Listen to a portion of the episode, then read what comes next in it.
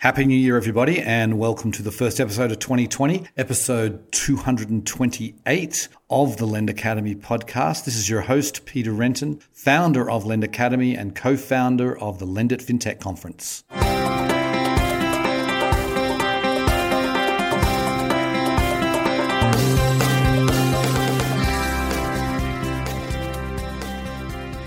Today's episode is sponsored by Lendit FinTech USA, the world's largest fintech event dedicated to lending and digital banking. It's happening on May 13th and 14th, 2020 at the Javits Center in New York. Lending and banking are converging, and Lendit FinTech immerses you in the most important trends of the day. Meet the people who matter, learn from the experts, and get business done. Lendit FinTech. Lending and banking connected. Go to lendit.com slash USA to register. Today on the show, I am delighted to welcome Andrew Dix. He is the founder and CEO of Crowded Media Group, which is the publisher of Crowdfund Insider. Now, Andrew's been, been covering this space for many, many years and wanted to get him on the show to give a little bit of a retrospective for the first show of 2020 and also looking ahead at the coming year and the coming decade. We touch on many interesting topics here. We talk about equity crowdfunding and the things that the challenges that, that it's faced. We talk about digital banking. We talk about big tech and embedded finance and crypto and much more. It was a fascinating interview. I hope you enjoy the show. Welcome to the podcast, Andrew. Good to talk to you, Peter. Okay, so uh, let's get started by you know, by giving the listeners a little bit of background about yourself. We all know everyone reads Crowdfund Insider, but uh, why don't you tell us a little bit about what you did before you started that? Yeah, so it, that's actually an excellent question because I have kind of what I think is a good background to be covering fintech. Back in my my youth, which was is you know some decades ago, right. I actually worked in Washington D.C. and I was in the political and policy realm, and I've always had an, an interest in in policy in in general. So I, I was in D.C. for a while, and that kind of exposed me to the the workings of legislation and politics. And that is, of course, a very important aspect of, of fintech because financial services is a highly regulated industry. So, mm-hmm. so that helped. And then I worked in the media. Uh, I was in traditional media, working in a, a small, closely held company that owned print, it owned broadcast. At one point in time, it had television. And I ended up doing uh, running the digital operations. So at that time, media, specifically print, was going through its own digitization. And it was really, really difficult to kind of watch what was happening with traditional media. I'm, I'm kind of a, a news and information junkie, and I could see how the wheels were falling off and how the internet was impacting traditional media. And it was a bit of a struggle for me because I was I was engaged on the digital side and creating applications to manage news and working with the technology. You know, meanwhile, it was kind of a circle the wagons approach with the, the traditional side. So that kind of gave me the perspective of, of digital media. At the same time, I've always had an interest in finance. So my my bachelor's is in economics, and when I was had moved to uh, the Cleveland area, which is where I'm located now, I took some classes in finance at uh, Weatherhead because I've just always had a, a profound interest in, in finance. And so I, I think in a different life, I probably would have been, been a banker. but in this life, I ended up being a, a kind of a, a news and media guy that had a, a deep interest in financial services and policy. And that's kind of how you know, it all comes together in, in, fintech, in covering fintech. Right. So then, was there one particular thing that, that was the impetus to actually start Crowdfund Insider? Was there was there some particular aha moment? So it's another great question. There was uh, a period in the U.S.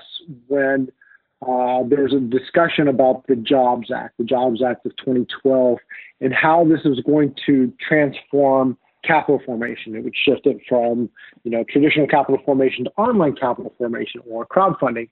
And I had a friend who was an investment banker, and he said, "Hey, do you, do you know about this?" I'm like, "Yeah, kind of." And uh, he said, uh, Well, I'm kind of curious about this. This may be interesting. And I said, Well, you know, I know of two events. I happen to know of two events that are to be taking place where they're going to discuss that piece of legislation. One was at a law firm, a big law firm, corporate law firm in, in downtown Cleveland. Another one had to do with a presentation from somebody from uh, Second Market, which at that time was was I uh, the platform I thought would get into this space. It did not. Uh, so I, I, went to these two events and I realized that the, the, the platform side was going to be very crowded, very competitive. But I thought to myself, gee, this would be really an interesting subject area to cover from a news side. Mm-hmm. And that was kind of the, the aha moment, the, the genesis. And I've always had a thesis that, that emerging sectors like this are opportunities for for news. Now, I don't consider us a, a blog site or blog. I consider us as being news because we co- cover news in a more traditional fashion. And so that was kind of the the, the, the moment where I said, you know, this is something that, that I want to pursue. It, because I had that whole digital background, it was it was easy for me to, you know, get a site up and live quickly and start doing some coverage of the of the sector. Mm-hmm. Mm-hmm. And so, what? When did you go live exactly? I can't remember the exact date, but it was after the Jobs Act of 2012 was signed into law, and, and, and things take time as we all know, and right. uh, when it comes to, to financial regulation. And it, it, was within months of that taking place, and that took place in I think the, the summer of, of 2012. So it was either either late 2012 or, or 2013, right. uh, where we started with the, the first domain, which is crowdfundinsider.com, uh, and that really had to do with the fact that there was a lot of focus on facilitating capital formation. And this act of legislation, which was uh, hugely bipartisan because that was the Obama administration, and it got support from both the Republicans and the, and the Democrats. And it's you know it's one of the the standout acts of legislation that saw people from both sides of the aisle support. And uh, it was kind of an exciting period, which obviously has taken a lot longer than most people expected. Mm-hmm. mm-hmm. Yeah, I want to get into that in a little bit. But before I do so, I want to just maybe touch on one question that I think many people have because a lot of people might might not know your name, but a lot of people know your pseudonym. So, um, why don't you tell us about what your pseudonym is and why you decided to use a pseudonym in the first place? So it's it's a, another great question. So when when we started it, I uh, hired my first employee, and most of it had to do with you know content creation. Uh, that's really what we, you know, we needed somebody to do, and that person did that. And after running the, the platform for a while, we're like, well, we need to to augment this. We need, you know, more content. And in traditional media, it's very common to do a staff report. And so, uh, what I would do is, is at night when I came home, I would, you know, do some staff reports, which is pretty easy to do. But there was a, a, following conversation about how Google uh, likes to see bylines. They, they like to see an individual's name. And so I was still at my day job at the time. And I thought, well, okay, I'll just, you know, do a, a pen name for this. And I would just continue to, to do, you know, a couple articles in the evening and just augment a little bit uh, because this other person was doing a good amount of the content. So that's kind of how it came to be. And, and, and once you, you go down that path, you know, it's kind of, you know, difficult to, you know, put that genie back in the bottle. Mm-hmm. You know, how do you do that? And I think that that over time, uh, hopefully, I, you know, my prose has has uh, improved but I, I, I, do believe that I'm at a point where I'm probably the most prolific fintech writer in the world. Mm-hmm. Mm-hmm. Yeah, I, I, would agree with that. And so your synonym, just tell the listeners what your synonym is. Your pseudonym. So the, my, my, my, pen name is uh, JD Alois. And there is a reason for, for that name, but I've never shared it with anybody. Nobody knows why, but there is, it, it, it's a derivative of something and it, and it actually has to do with, you know, part of my, my history, my past experience. And, uh, anybody can figure it out, I'll give them, you know, a thousand dollars of free advertising. okay, okay, there's a challenge for everybody. Okay, so then you, you started off you're covering the crowdfunding space, and then you you know you've really the content has evolved over the years, and you know you you now cover a much broader broader sort of swath of content. So tell us, has this been a, a conscious decision, or has this just sort of evolved naturally? What's what's been the the evolution there? So it was it was definitely a conscious decision when we first started covering the ecosystem, we focused a lot of attention on the UK. The UK was first out of the gate in creating a regulatory environment that was uh, robust and functional for online capital formation, and that was both debt and equity. As you know well, peer to peer lending really got its start in, in the UK. Mm-hmm. They had the first really uh, effective equity crowdfunding platform, or platforms or investment crowdfunding platforms in the UK. And so they had a head start on, on the US. And I looked at the UK and said, well, this is an opportunity to learn and see how they're evolving because they're, they're ahead in the game. Over time, in the US, you had kind of the, the growth of the online lending sector and marketplace lending. You had uh, uh, Lending Club, you had Prosper, you had Funding Circle, and, and these platforms became more prominent. And so we started to get outreach from those platforms and we started to pay more attention to those platforms. And there was a certain point in time, I was like, well, you know, that's it's two sides of the coin. While equity can be kind of sexy, it's kind of small. While debt is not necessarily as sexy, it's huge. It's it's enormous, and that's the way it's been in public markets since I don't know how long. And I said, okay, this is just you know, it's just part of that that financial stack. And really, it's in my opinion, online capital formation was the catalyst for all of fintech because I think you had a lot of people that were, you know, young, you know, finance executives or they're they're going to, to Wharton or someplace and they're they're looking at traditional finance and they're looking at the ways things have things have been facilitated in the past. And you're saying, wait a minute, with technology, I can do things differently. I can do things better. And so first you had online capital formation, debt and equity, and then everybody said, well, I can do this, I can do that. And then you just had this kind of this creative boom of, of platforms, ideas, services, you know, from banking to lending to to trading to crypto, and uh, it, it's really been uh, amazing the amount of creativity that I have seen and you have seen mm-hmm. uh, in the fintech sector for the, the full stack of all sorts of financial services.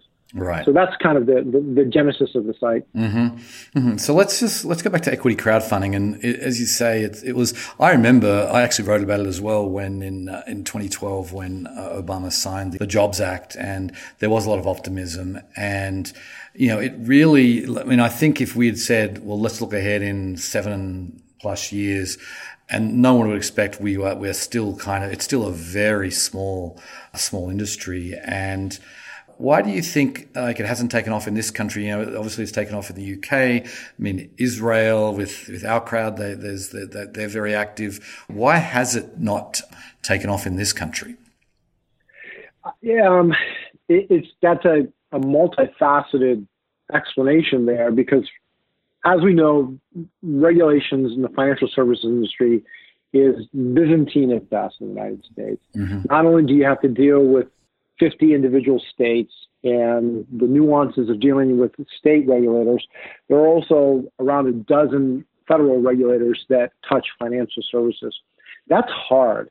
If you are a startup, an early stage company that wants to challenge entrenched finance, there's a, a significant hurdle that is costly to to compete, and that's just that's just you know part of the part of the the uh, environment here in the United States. The rules that were created under the Jobs Act of 2012 were not the best. Now, I give a lot of credit to the people that fought to get those rules done.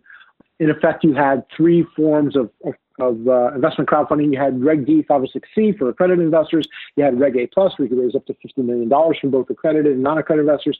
And you had Reg CF, which initially you could raise up to a million dollars via a funding portal or broker, broker dealer from both non-accredited and, and accredited investors. But in the, the infinite wisdom of our policy mandarins, who always seem to err on the side of investor protection, the rules have been so stringent that they actually have flipped to the opposite side. When you look at Reg CF, the, that regulation has, has been good, but it's been hobbled by the, the strict regime. And in fact, I think at times it, it's kind of like uh, uh, it, it creates an environment of negative selection where some issuers on some platforms they do it because they can't do raise money anywhere else, and that's not what you want. Uh, you want, in my opinion, to have your smallest investors have access to the very best deals. That's what you want to create. But that's not what the regulations actually did. So it's been hobbled. You can only raise uh, a million seven right now, 1.07 uh, right now. Uh, that's too low. There's several aspects of the rule that rules that really need to be fixed. Reg A Plus has been a bit of a disappointment because of deal quality. It's been described as a mini IPO type structure. The cost to do a, a Reg A Plus is hundreds of thousands of dollars, depending on who you talk to. I think some of the issuers have not been that great. I, I think the, the clear winner in the full stack of of crowdfunding exemptions is Reg D 506C, and that's basically a Reg D that you can generally solicit or advertise. I am optimistic that some of these things can be fixed and, and can be changed. I, am uh, an advisor to the Association of Online Investment Platforms, and that's one of the things that that group is pursuing is a regulatory fix for mainly Reg CF. And there's some people who'd like to see it raised to 20 million. Some people want to see it at 10 million. I think the, the, the lowest amount that people are advocating for is 5 million. Uh, AOIP, the association, they have asked for a 10 million cap. And that would also kind of bring it into line with what you're seeing in uh, the UK, uh, because under existing law in the UK, there is a prospectus requirement once you raise 8 million euros or more. And a uh, creating a prospectus is a significant undertaking. And what it does is it creates a, a bit of a, a, a, speed pump. But under that amount, you can raise as much as you want without a prospectus. You can still crowdfund, you know, as much as you want, but you have that speed bump. Mm-hmm. And, and that has seemed to, to have worked well in the UK. You regularly see issuers raise, you know, you know, multi-million pound offerings. You regularly see uh, very high quality issuers raise money on these platforms where they're frequently doing side by sides with big VCs, a lot of the digital challenger banks, which have, have achieved unicorn status.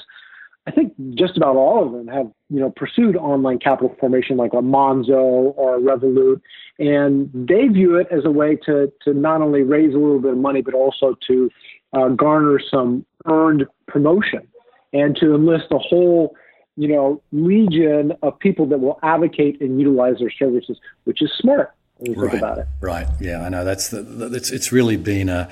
I think one of the one of the unique things about the UK fintech scene is that so many people now own slices of these of these neobanks and uh, the, and the challenger banks, and they are. Uh, you know, they've seen the paper valuation of their of their investment uh, increase dramatically, which obviously helps uh, helps for future fundraising. Anyway, I, want to sort of uh, move along here and uh, just talk about you know maybe we can start with like where this is going to be. We're recording this a week before Christmas, but it's going to be published the first uh, Friday in January, and so it's the, it's the first one you know of the new decade and. Firstly, maybe you could take a step back and look back at the 2010s. A lot has happened in fintech in this last decade. And fintech wasn't really used as a term uh, 10 years ago. And so, from your perspective, you know, you've, you've, you've been in, in writing and covering this space for, for most of this decade. As you look back at the 2010s, where do you think the, the promise of fintech was realized and where did it fall short? Well, I, I think that the, the, promise of fintech is, is ongoing. And I think mm-hmm. that uh, really we're talking about the, the digitization of finance. It's really applying the internet to financial services. I think this is one area where the Chinese got it right, where they called it internet finance. And similar with what happened to the newspaper industry, where the internet just totally disrupted them, that is happening and will continue to happen to the financial services industry at an accelerated pace. So I think that's all good. Uh, but as we all know, uh, innovation and change, it's never a straight line. Everybody wants to see, you know, the hockey stick where, you know, you get in low and it ends up being just hugely successful.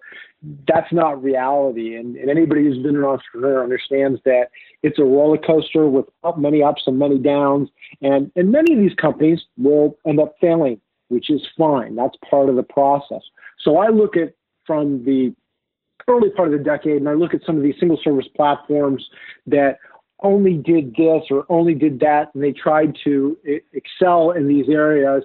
And at the time, I think, you know, everybody, including myself, I thought this is is great. It's really going to change the world. But I think that that you know maybe they overshot that hype a little bit. And some of these these platforms, uh, they realized that doing this one thing really well not necessarily the best path. So I, I think what you're you're you're seeing today, and you're going to continue to see, is you're going to continue to see these platforms that have some traction within certain sectors iterate, and they're going to continue to iterate and provide services and and look at their their consumers or customers and say, well, I'm already doing this. I can do this as well, and I can drive incremental income and scale more effectively in fashion. So if you look at the equity side you're going to see platforms that um, do other things besides in the U.S. Reg D, Reg CF, Reg A plus, but they're also going to you know provide management services. They're also going to provide advisory services. They're also going to provide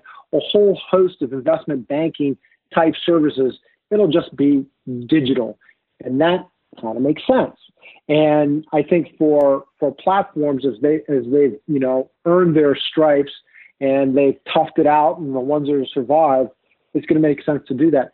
I think the same thing is going to happen on the lending side. And I think that if you look at a lending club, publicly traded company, there's a lot of debate as to whether they went public too soon. I think their idea about shifting into becoming a marketplace bank and provide additional banking services totally makes sense. They have the, the touch point with the consumer, they have the data, they have a, a lot of services they can already offer. To provide a few more services, it's not that much of a leap because it's all digital. Whether they'll be successful or not, you know, we're going to find out.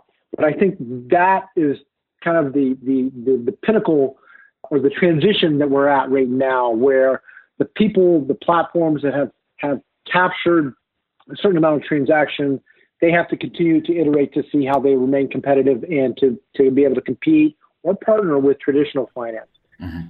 On taking that a step further, I think this thesis about big tech in fintech is is huge. So I think as we go into the the 20s, I think that that is going to continue to gain more traction. It's going to be bigger than what most traditional financial services firms think will be today. Okay, okay. So you, that, that, that's that's interesting. But you, you've already sort of started to answer my next question, which is, as we look ahead to this decade. Okay, you, you touched on big tech. What are what are some of the other you know key trends you see as uh, you know as really being a huge part of, of fintech going forward? So I think that I so I believe that uh, technology is at its best when it's ubiquitous. It's it's everywhere, but it, it's not. It doesn't get in your way. It's it's something that's there when you need it, but otherwise it, it doesn't bother you. And I think that that's what you see happening for financial services. When I need to pay something, I, I you know point my phone at it. When I need to access credit, the credit is there. It's available for me now. It, it doesn't matter, you know, what platform I'm on I have access to it. So I no longer need to drive to my, you know, corner bank branch to to do whatever I need to do with financial services. I'll be able to access it anywhere, anytime, uh, as long as I'm, I'm digitally connected. And I think that that is a a theme and a transition that is uh, multi-decade. It's, it's going to be you know years and years in the making, but it's inevitable, mm-hmm. right? Mm-hmm. Yep. No, I, I, I, can believe. And sort of that's where, you know, we're starting to talk about embedded finance, which I think is, is a super, right. super interesting uh, trend, which uh, we'll be, we'll be covering in depth at, uh, at Lendit this year. And uh, I feel like, you know, that, that's just, that's, that's one of many. But so tell me about this then. What do you think of, you know, the digital banking space in this country specifically, you know, we've got, you know, some very fast growing uh, operations here and we've got some of the Europeans arriving. None of them have uh, worked out how to make money yet, or very few, I shouldn't say none, few of them have. Right. What do you think? How does that, how does this digital banking story play out this coming decade, do you think? So I, I think that traditional finance has always moaned and groaned about the regulatory environment to to operate you know, within the 50 states and you know across the country. And I, I think today they they're looking at it as maybe something that's that's a little bit better than bad because it's created a bit of a moat for mm-hmm. looming competition. And uh, one thing about traditional finance is, is, is they're very effective with uh, lobbying. They have a great voice on Capitol Hill. And you can see that manifest itself from time to time in, in some of the things that happen inside the Beltway.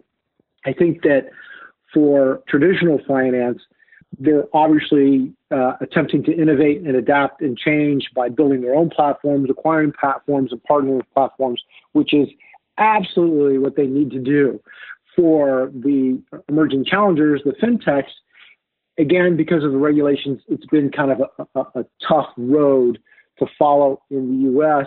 because we have, you know, how many how many digital only banks have received a, a federal banking charter? Well, you have Varo Money, which has a provisionary charter, I believe, and they're still waiting on FDIC approval, and that process has taken God knows how many years. and it's it's crazy it's taken so long. Now you have Marcus, which bought a bank, and that was probably a very smart move on their part. And you have a lot of other digital banks that have applied for or are looking to apply for or looking to finesse the regulations to offer bank like services.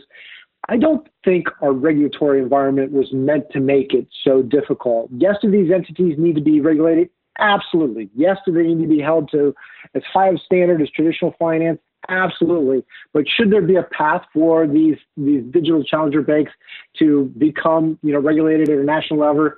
That's obvious. When you look at what happened in the UK and the number of uh, challenger banks that have emerged and that are growing rapidly in leaps and bounds, that's what should be happening in the United States. Mm-hmm. Uh, uh unfortunately, it's been a, a, bit a bit of a slow go here, and that's why you have banks like Revolut and Monzo uh, coming into the United States to set up shop here because they kind of cut their teeth in a different market and they've learned a lot of things.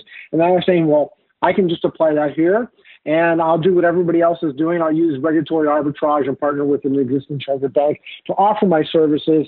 And then maybe at some point in the future, I'll get a charger, maybe not. That's kind of a convoluted process to do that. These platforms should have a clear, bright line path to be regulated at the federal level. And so I, I, disagree with the regulatory approach.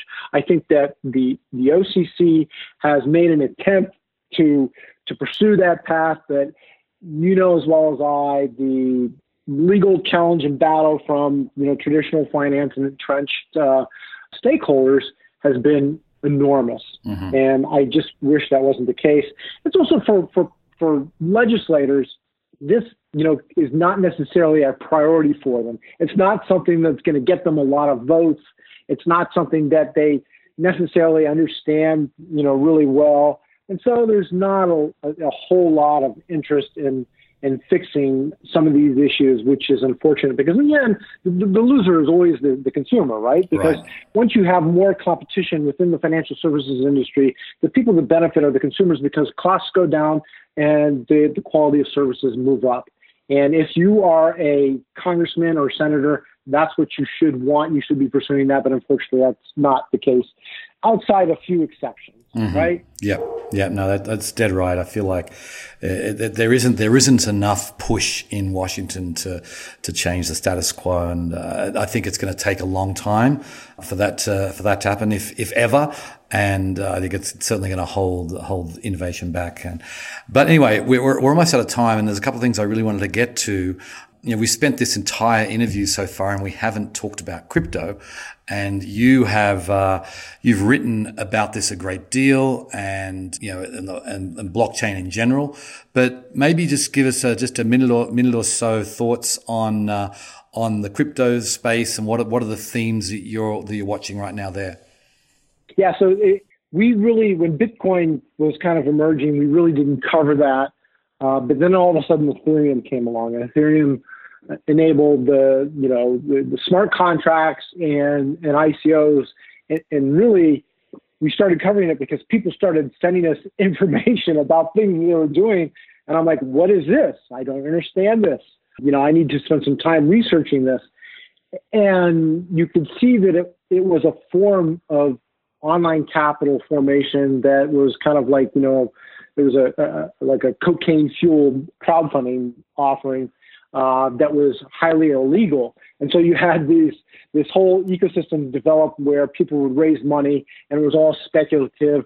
It was uh, breaking, obviously, breaking existing securities law, and a lot of people predicted its inevitable implosion, which is what happened. But what I think it did do is it, it showed that how technology can help remove some of the friction in financial services. Mm-hmm if you do it in a regulated and a compliant fashion and manner.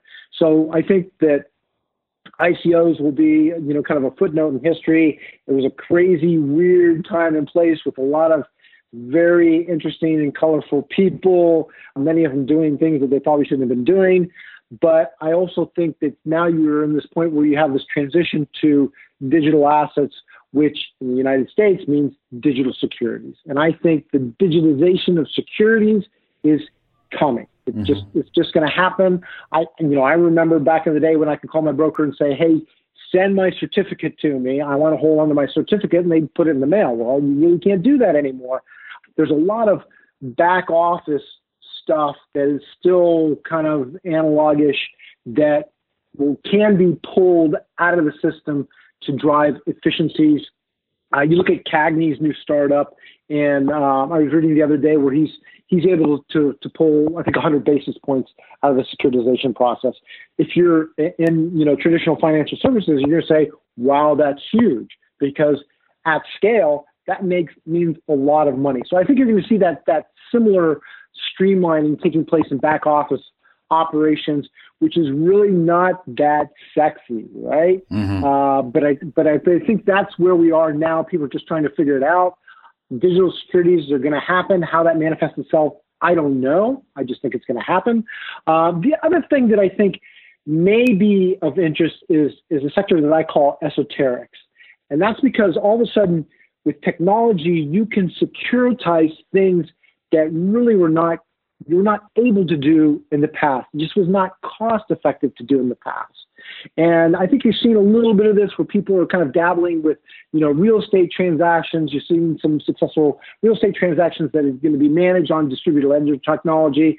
And I think people are going to start to experiment with other assets and other asset classes. Where that's going to go, I have no idea regarding the concept of a, of a, utility token as opposed to a security you know, the jury's out in that in the United States or some jurisdictions in, in Europe that have facilitated that and, and in other countries. It's happening. I don't know if it's going to continue to happen or where it's going to go.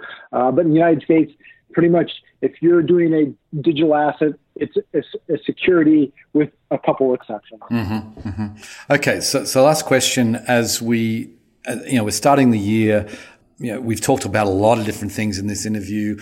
Um, what is the most interesting topic that you're following most closely right now?